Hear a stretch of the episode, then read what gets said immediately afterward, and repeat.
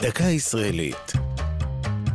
השבוע בית, והפעם הלל. מה הקשר בין מושב על גדות נחל סניר לבין קבוצת תלמידיו של נשיא הסנהדרין מימי בית שני? התשובה, בית הלל. למעשה, אין ביניהם זיקה ישירה.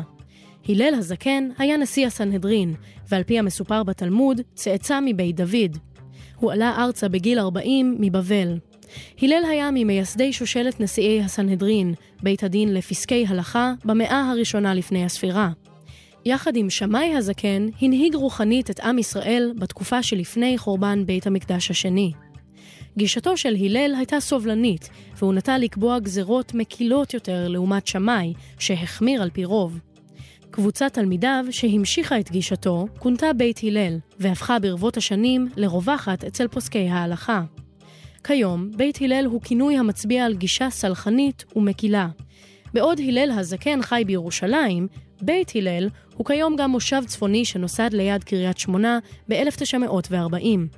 הוא קרוי על שם הדוקטור הלל יפה, שהיה רופא המושבות בתקופת העלייה הראשונה.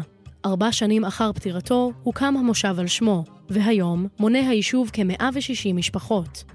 מטיילים רבים נוהגים לפקוד את המושב בית הלל מדי קיץ וליהנות מקרבתו למימי נחל סניר הצוננים. זו הייתה דקה ישראלית על בית הלל. הגישה נומי שלב, כתבה שירה אל עמי, ייעוץ הפרופסור מוטי גולני, עורך ליאור פרידמן, מפיקה הלל צור.